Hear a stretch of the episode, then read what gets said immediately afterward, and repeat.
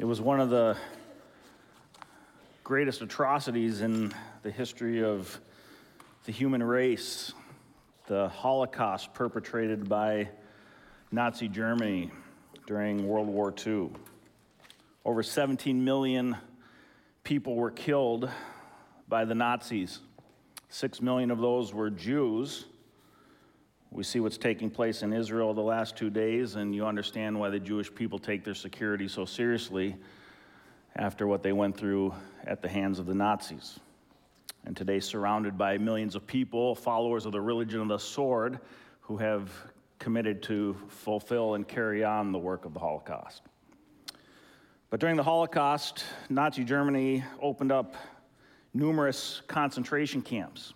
Concentration camps where they systematically eliminated the Jews and other people that they deemed as being detrimental to the advancement of their Aryan race project. One of these concentration camps was a place in northern Germany known as Ravensbrück.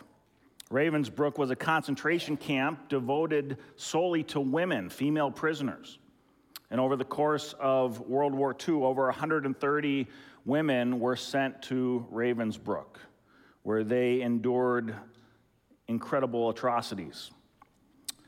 Subjected to forced labor, abuse, forced medical experimentation.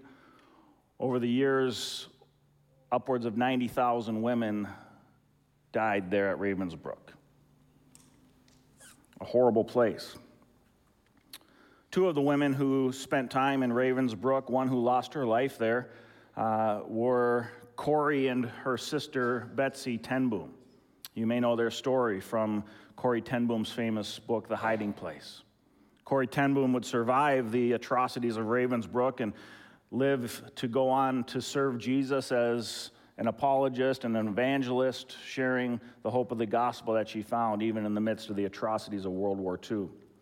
In her book, The Hiding Place, Corrie ten Boom recalls a story when she was preaching at a church in Germany uh, post World War II.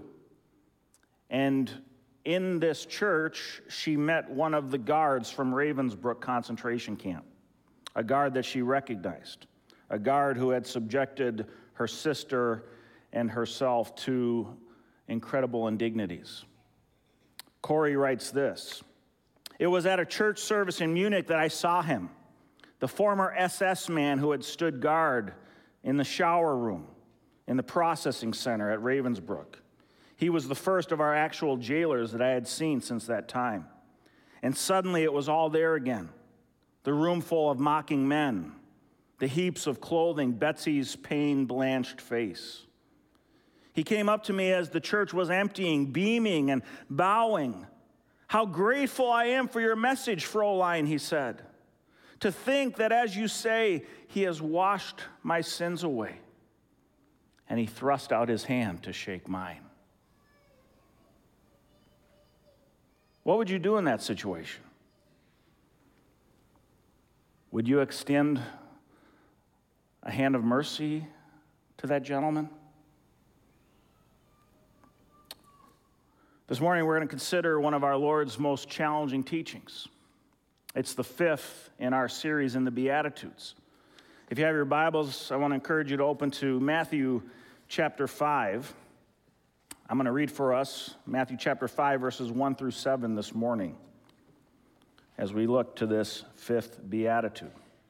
Seeing the crowds, Jesus went up on the mountain, and when he had sat down, his disciples came to him.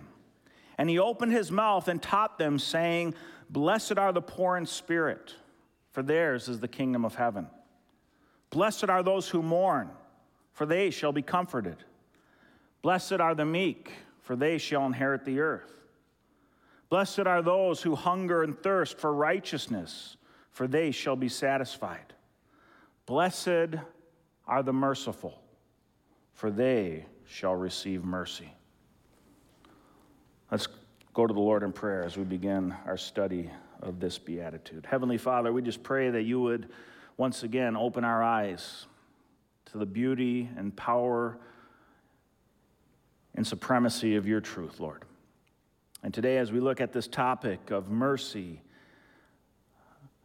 an issue that our world desperately needs today. We pray, God, that you would speak your truth clearly to us through your word. Holy Spirit, I pray that you would help me to communicate clearly and faithfully today. And I pray that you would humble us, Lord, as we consider this powerful teaching and what it means for each of us. We pray this in Jesus' name. Amen. Jesus says, Blessed are the merciful. Friends, mercy matters. And here in this fifth beatitude, I want us to consider this morning three mercy matters. Three mercy matters in Jesus' teaching. The first of these this morning is the meaning of mercy. What, what exactly does Jesus mean when he declares, Blessed are the merciful? You know, when you think of the word mercy, what, what does that word mean to you? Some of you might remember the, the, the game you played as kids, you know, where you try to wrestle each other's wrists back and you beg for mercy, right? What does mercy mean? You know, it's a hard word to define without using the word itself, isn't it? What is mercy? Well, you know, it means to have mercy. But what exactly are we talking about? And it's also a tricky word because the word mercy is often used interchangeably with another word that we find throughout Scripture the word grace. And, so we use these words often interchangeably grace and mercy, mercy and grace. But the reality is, these are different words, and they mean different things. We see this, for example, in the writings of the Apostle Paul, where he makes a distinction between mercy and grace. For example, when the Apostle Paul writes to the church in Corinth, the Corinthians, Paul says to the Corinthians, Grace to you and peace from God our Father and the Lord Jesus Christ. So here Paul is, is praying for God's grace in their lives. But then Paul writes to Timothy, Pastor Timothy. And Paul writes to Timothy, Paul, an apostle of Christ Jesus, by command of God our Savior, and of Christ Jesus our hope, to Timothy, my true child in the faith, grace, mercy and peace from God the Father and Christ Jesus our Lord. So, so here we see that Paul understood there was a difference, there was a distinction between grace and mercy. These were different things. It's interesting, Paul uses this same wording to Timothy. He uses it again in 2 Timothy. He also uses it in his greeting to Pastor Titus. The three pastoral epistles in the New Testament Paul prays for mercy. I, I think he knew that us pastors need a, an extra helping of mercy in our lives.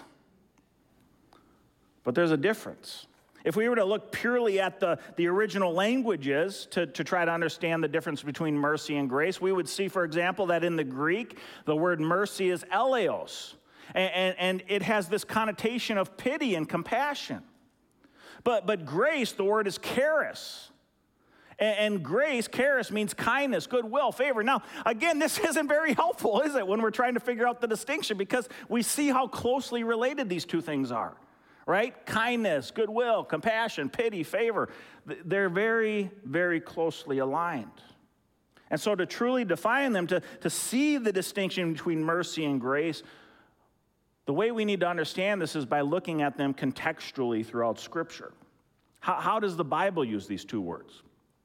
John Stott, who was one of the leading Christian scholars of the 20th century, he describes the biblical use of these words like this. He says, The noun eleos, mercy, always deals with what we see of pain, misery, and distress, these results of sin. And charis, grace, always deals with the sin and guilt itself. The one extends relief, the other pardon. Now, here we're getting somewhere, right? Now we're starting to see that when, when the word grace is used, grace is used in reference to pardon. God is forgiving our sins, He is pardoning our sins. But mercy, Mercy is actually working to relieve the effects of our sins, the, the burdens of our sins, the, the results of our sins. Pardon and relief. Probably one of the, the greatest passages of Scripture to help us understand this distinction. It's found in Ephesians, Ephesians chapter 2, verses 1 through 7. Listen to what the Apostle Paul says and how we see the distinction here between pardon or grace and relief of the effects of our sin, which is mercy. Paul says in chapter 2 of Ephesians, and you were dead in the trespasses and sins in which you once walked, following the course of this world, following the prince of the power of the air, the spirit that is now at work in the sons of disobedience, among whom we all once lived in the passions of our flesh, carrying out the desires of the body and the mind, and were by nature children of wrath, like the rest of mankind. But God, being rich in mercy, because of the great love with which he loved us, even when we were dead in our trespasses, made us alive together with Christ. By grace you have been saved and raised up with him and seated and he seated us with him in heavenly places in Christ Jesus so that in the coming ages he might show the immeasurable riches of his grace in kindness toward us in Christ Jesus. Now here again in this passage we see both of these things. In fact, we see that grace and mercy are actually two sides of the same coin that we call the gospel right? The gospel includes both of these realities grace and mercy. God saved us, Paul says in verse 5. We have been saved by grace, but God being rich in mercy, because of his great love for us, even when we were dead in our trespasses, made us alive. He brought us back to life. He set us on a new trajectory. He set us on a new path. He promises us riches in heaven for all of eternity, right? Those are all the works of mercy alleviating the effects or consequences of our sin, but it was His grace that pardoned us of our sin. If you were to think of these two terms, grace and mercy, probably one of the most beautiful pictures of this that we find in the scriptures is Jesus' story of the prodigal son. If you remember the story of the prodigal son, here's this young man who grew up in the, in the home of a wealthy father. And in his father's home, he had everything he could ever desire.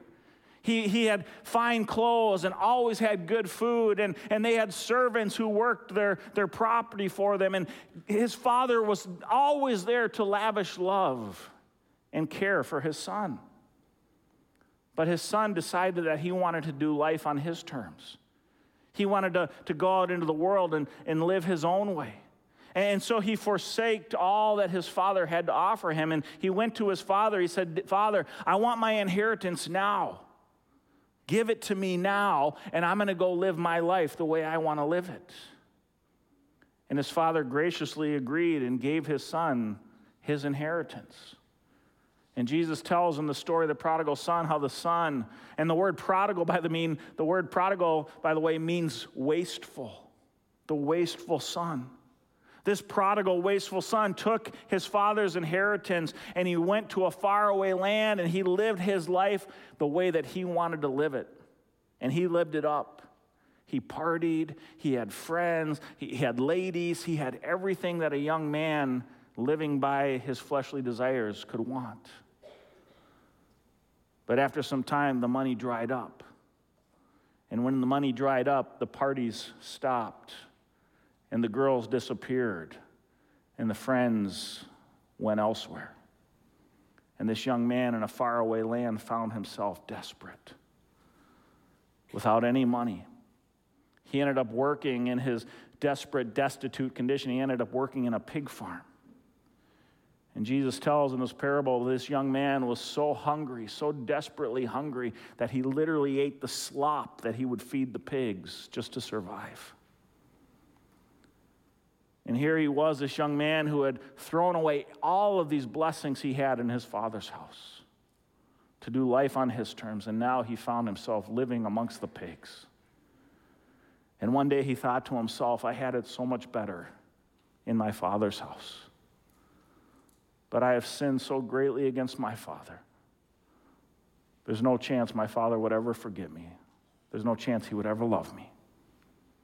But maybe if I go and fall on my knees before my father, maybe if I return and, and plead and beg that, that he would even just allow me to be a servant in his household, maybe my father would allow me to just serve him as a slave. And even there, I would have it better than living amongst the pigs. And so this young man set out for home, planning to beg his father's forgiveness to allow him to come and work as a servant. And here we see this beautiful picture of grace and mercy. We see, for example, how in grace this father welcomes his wayward son home, forgiving his reckless choices. But in mercy, in mercy, the father runs to welcome his son. He embraces his son. He clothes him. He feeds him. He celebrates him. Friends, this is the gospel grace and mercy hand in hand two sides of the same coin. I love it how Richard Trench, a 19th century Anglican bishop, describes it. He says, The central idea of grace is God's unmerited love. But the central idea of mercy is that of relieving the misery that those sins have brought about. Grace pardons, mercy brings relief. I think of my friend Tom. My friend Tom, a former alcoholic, ruined his entire life through drinking. He lost his wife, he lost his family, he lost his hope for living. Many years ago, he found himself on Christmas Eve day with a bottle in one hand and a shotgun in the other. He saw no reason to go on living in that moment, a mutual friend of ours, by God's grace, called him on the phone and invited Tom to come to Christmas Eve services at church that night. And that was the beginning of Jesus doing a work of grace and transformation in Tom's life. In his grace, he forgave Tom of his sins. In his mercy, he set Tom on a new course of healing and restoration and new life in Christ. Today, Tom actually works at my brother Jared's church, serving Jesus. And friends, the gospel can do this for you too. God's grace can pardon, His mercy can bring relief and healing, restoration, and new life, no matter who you are, no matter what you've done. 1 John 1 9 tells us that when we confess our sins, he is faithful and just to forgive us of our sins and cleanse us of all unrighteousness. That is God's amazing grace. But then the apostle Paul tells us in 2 Corinthians 5:17 that if anyone is in Christ, he is a new creation. The old has passed away, behold the new has come. That is a work of God's incredible mercy. This is the message of the gospel, friends. The great 20th century preacher James Montgomery Boice, he probably defines mercy better than anyone else I found this week in my studies. He describes mercy as grace in action. Mercy is grace in action. I think that's a great definition. And so, when we apply this understanding of mercy to our beatitude today, Jesus here in Matthew 5, verse 7 says, Blessed are the merciful and what Jesus is communicating here is that God's favor, remember, blessedness here in the Beatitudes means the favor of heaven, the smile of heaven, the approval of heaven. Jesus is saying that God's favor rests upon those who put grace into action. The merciful who seek to relieve the brokenness and pain of life in a fallen world. I think of my friends who work at one of our local crisis pregnancy centers. These women who come in in desperate situations, often finding themselves pregnant, not having any hope, not knowing what to do. And, and our friends at the Crisis Pregnancy Center, in God's grace, they welcome these women in their brokenness without any judgment, without any condemnation. And they offer them the hope of Christ. And in mercy, they demonstrate the love of Jesus through practical care of these women through pregnancy and beyond. Again, friends, that's what mercy looks like. Mercy is grace in action. Now we think about this concept, right? And obviously when we when we think about this reality, what Jesus is calling us to here is a radical idea. And it's certainly not easy. Putting grace into action doesn't come naturally for any of us. To be a merciful person truly requires a supernatural work of God in our lives. And this leads me to mercy matters number two this morning the means of mercy. The means of mercy. How can we become people of mercy? The key, friends, is found in the Beatitudes that we've already studied. In Matthew chapter 5, verses 3 through 6. Matthew 5, 3 through 6. Blessed are the poor in spirit, for theirs is the kingdom of heaven. Blessed are those who mourn, for they shall be comforted. Blessed are the meek, for they shall inherit the earth. Blessed are those who hunger and thirst for righteousness, for they shall be satisfied. Now, friends, if you recall from our previous weeks together, the Beatitudes are a description of Jesus' people. The, the Beatitudes describe for us what a Jesus person looks like. Someone who's put their hope and trust in Jesus will inevitably display these character traits in their lives. The, the Beatitudes really are like a mirror for us. And, and we hold the mirror of the Beatitudes up to our lives, and we examine our lives in light of the mirror of the Beatitudes, and these Beatitudes show us if we've truly humbled ourselves before Jesus. Because the one who's humbled themselves before Jesus will display these character traits in their lives. And so we need to examine our lives in light of this mirror. We need to ask are, are these things true of me? Am I a merciful person? Is this the kind of person I am? The, the other thing that we discover as we study these Beatitudes is that there's a progression to these Beatitudes. And we've talked about this already. There's a progression. One leads to the next. And they all hang together. John Chrysostom, who's an early church father, he describes the Beatitudes as sort of a golden chain.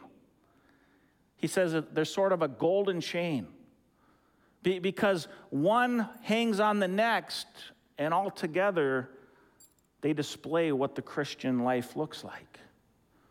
Blessed are the poor in spirit, those who recognize their utter depravity in the sight of a holy God. Blessed are those who mourn because of their sin and cry out to Jesus. Blessed are the meek who desire God to strip away our self centeredness and our selfishness and our pride. Blessed are the poor and blessed are those who hunger and thirst for righteousness, who long for more of Jesus, who long to look more and more like Jesus. And so we see again, these Beatitudes are like a progression, a chain. They all hang together. Now, here's where it gets exciting. You see, as God's grace begins to work in our hearts, and, and as the Holy Spirit does his work of transformation in our lives, what inevitably results from this is a life that overflows with the character traits that we find in the last four Beatitudes. So we look at Matthew 5, 7 through 10, where we're going to be today and in the coming weeks. And what happens is when you're poor in spirit, and when you mourn over your sin, and when you long to be meek and stripped of your self centeredness and pride, and when you hunger and thirst for righteousness, what this does is this inevitably produces a life of mercy, and a life where you are pure in heart, and a life where you are a peacemaker, and a life where you are persecuted for righteousness' sake. It's sort of a golden chain. These things all hang on each other. And so you see, friends, the mercy that Jesus is talking about. The means of this mercy, the way we become merciful people, is wholly a supernatural work of God in our lives. We can't manufacture mercy any more than we can manufacture any of the other Beatitudes in our lives. We can't do these things. You can't make these things. God does this work in our lives. And it begins by acknowledging the poverty of spirit that's present in each of our hearts. It begins by mourning our sins. It begins by longing to be like Jesus and hungering and thirsting for righteousness. And as we do these things, as God works these character traits in our lives by the power of the Holy Spirit, He conforms us more and more into the image of Jesus, into Jesus' people. And this, by the way, friends, is the, correct, the corrective to a wrong interpretation that many people make when they read the fifth beatitude. Jesus says here in Matthew 5 7, Blessed are the merciful, for they shall receive mercy. And so a lot of people incorrectly think, well, look at this is kind of like a salvation by works teaching, right? Jesus is saying the, the merciful will receive mercy. So if I just exercise mercy, if I just try to be a merciful person, then God's going to give me mercy. But you can never give enough mercy, friends. God is the standard. His holy righteousness is the standard. How could you ever be merciful enough? So Jesus isn't saying here that you're saved by mercy. He, he, he's not saying we don't, he's saying we don't give mercy to receive mercy. He says we give mercy because we've received mercy. Blessed are the merciful, for they shall receive mercy. This is what Jesus is talking about here. And so, again, we hold the mirror of these Beatitudes up to our lives and we ask the question Am I a merciful person? And if not, friends, this is your opportunity to plead to God for mercy. Because if you look at your life today and you see a life that isn't characterized by mercy, your only hope is Jesus. Because you can't make yourself merciful enough to enter the kingdom of heaven. Now, for those of you who are Jesus people here, What's this going to look like when we see mercy expressed in our lives? I want to consider this morning one of Jesus' greatest teachings on mercy. It's the, the parable of the Good Samaritan. Let, let's take a look at this parable together. It's found in Luke chapter 10. Luke chapter 10, verses 25 through 37.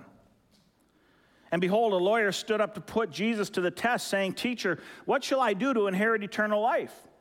Jesus said to him, What is written in the law? How do you read it?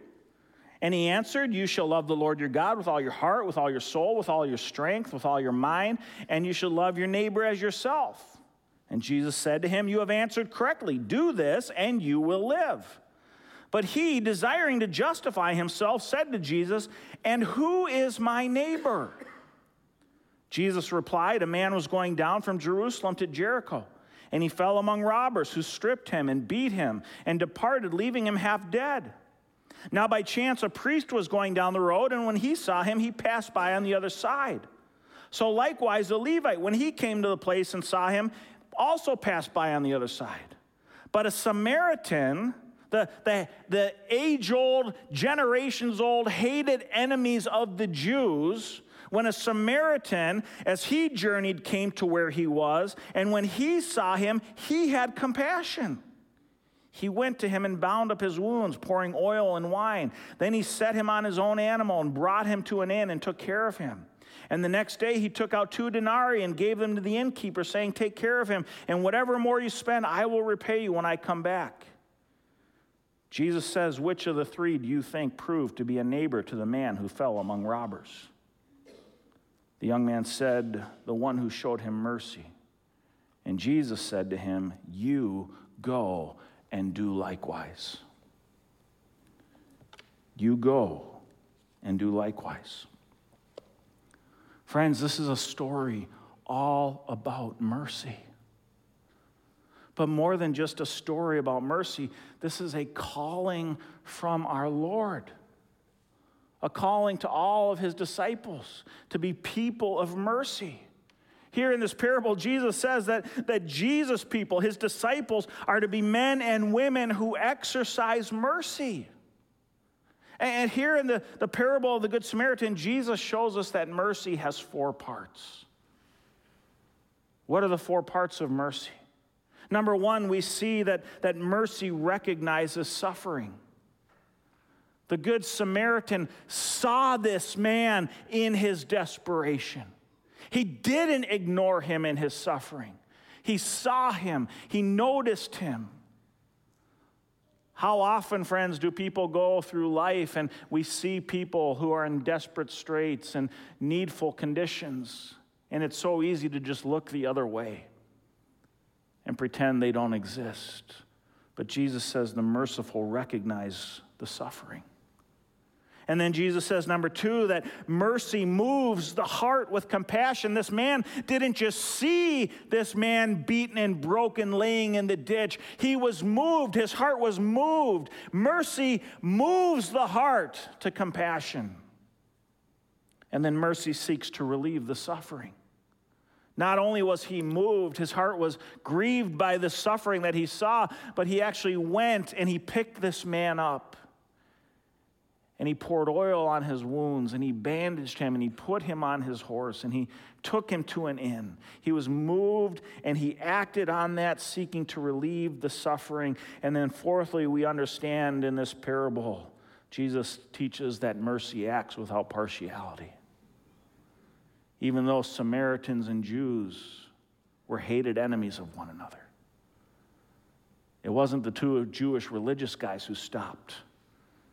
It was the enemy, the Samaritan, the other, who showed partiality, who showed no partiality.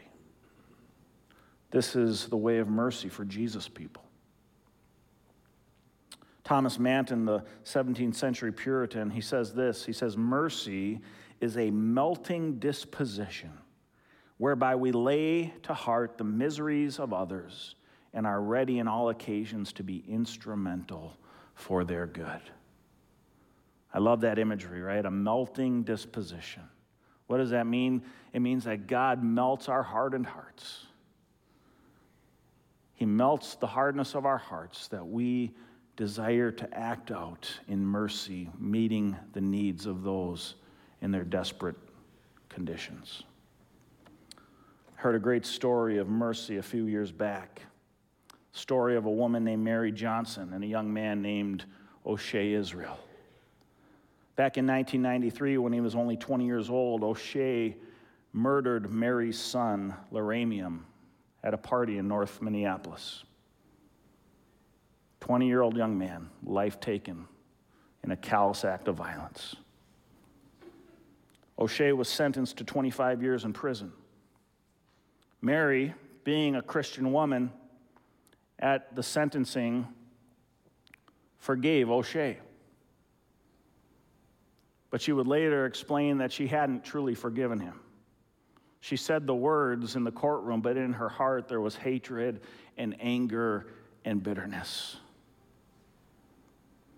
Over the course of the years, as O'Shea languished in prison, Mary felt the Holy Spirit working in her heart, telling her that she needed to truly forgive O'Shea. That she herself would never truly be free unless she could forgive him. And so Mary arranged to go and visit O'Shea in Stillwater at the Stillwater Correctional Facility. And one day they sat together and they talked and they cried. And O'Shea begged her for forgiveness. And Mary stood up and walked across the table and embraced O'Shea. Ten years ago, O'Shea was released from prison. Today, Mary describes O'Shea as her spiritual son. She's adopted him as her own. And not only has she adopted him as her spiritual son, O'Shea literally moved into the duplex next door to Mary, where they see each other each and every day a mother and her new son in Jesus Christ. A few years ago, Mary started an organization titled from, named From Death to Life an organization focused on bringing forgiveness and reconciliation to victims and perpetrators of violence. And now they travel the country sharing their story of what God's mercy and grace can do in a person's life. Jesus says, Blessed are the merciful, for they shall receive mercy. Mercy matter number three this morning, we need to look to the model of mercy. As we've just seen, the means of mercy is the message of the gospel laid out for us in the first four Beatitudes. It's the gospel that transforms us into merciful people. But like the character traits of righteousness that we studied last week, mercy, just like righteousness, it's another one of these characteristics of Jesus people that we can gain even more of. You can grow in mercy, friends. Would you like to be a more merciful person? Maybe I should ask your spouse or your kids or your neighbors, would you like them to be a more merciful person? You know, it's possible. But the question is, how do we do that? Well, friends, there's only one way that I know of, and that's to look to the model of mercy, to look to Jesus Christ. Jesus Christ is the mercy of God incarnate. Jesus Christ is divine mercy in the flesh. And Jesus didn't just teach us to be merciful, but he showed us what mercy looks like through his own example. You know, it's really interesting. When you read through the Gospels, do you know there was one request made of Jesus more than any other? The, the one request you see made of Jesus more than any other, it was this Jesus, have mercy on me. Jesus, have mercy on me. Everywhere he went and with everyone he encountered, Jesus brought the healing balm of mercy. To the broken, he brought restoration. To the blind, he gave sight. To the weak, he imparted strength. To the hurting, he offered hope. To the lost, he gave direction. To the infirm, he granted wellness. To the dead, he bestowed life. Friends, mercy is found in Jesus Christ. And so, if we want to grow in mercy, there's only one way to do it and that's to get closer to Him who is mercy. We need to seek more of Jesus. As the author of Hebrews declares in Hebrews chapter 4, since then we have a great high priest who has passed through the heavens, Jesus, the Son of God. Let us hold fast our confession. For we do not have a high priest who is unable to sympathize with our weaknesses, but one who in every respect has been tempted as we are, yet without sin. Let us then, with confidence, draw near to the throne of grace that we may receive mercy and find grace to help in time of need. Friends, do you long to be a more merciful person? Jesus says, Come. Come into the throne room of grace. Come into the throne room of mercy, and I will give you help in your time of need. And so, no matter who you are, and no matter how much you've struggled with being a merciful person in your life, Jesus says to you today, Come, and you too can receive mercy. You may be wondering how Corrie ten Boom's story ended. Corrie says his hand was thrust out to shake mine. And I, who had preached so often to the people in Bloemendaal the need to forgive, kept my hand at my side. Even as the angry, vengeful thoughts boiled through me, I saw the sin of them. Jesus Christ had died for this man. Was I going to ask him for more? Lord Jesus, I prayed, forgive me and help me to forgive him. I tried to smile. I struggled to raise my hand. I could not. I felt nothing not even the slightest spark of warmth or charity. And so again, I breathed the silent prayer Jesus, I cannot forgive him. Give me your forgiveness. As I took his hand, the most incredible thing happened. From my shoulder along my arm and through my hand, a current seemed to pass from me to him, while into my heart sprang a love for this stranger that almost overwhelmed me. Yes, friends, forgiveness is possible, even for the most grievous of wounds. That's the miracle of mercy. Let's pray. Heavenly Father, we just thank you so much for this powerful message that you've called us to. And it's not only a powerful and compelling message, but it's an incredibly challenging one. It's a message that we can't live out on our own.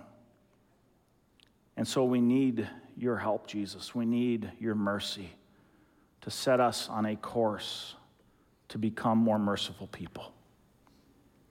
As we talked about last week, Lord, we hunger and thirst for righteousness. We long to be more like Jesus.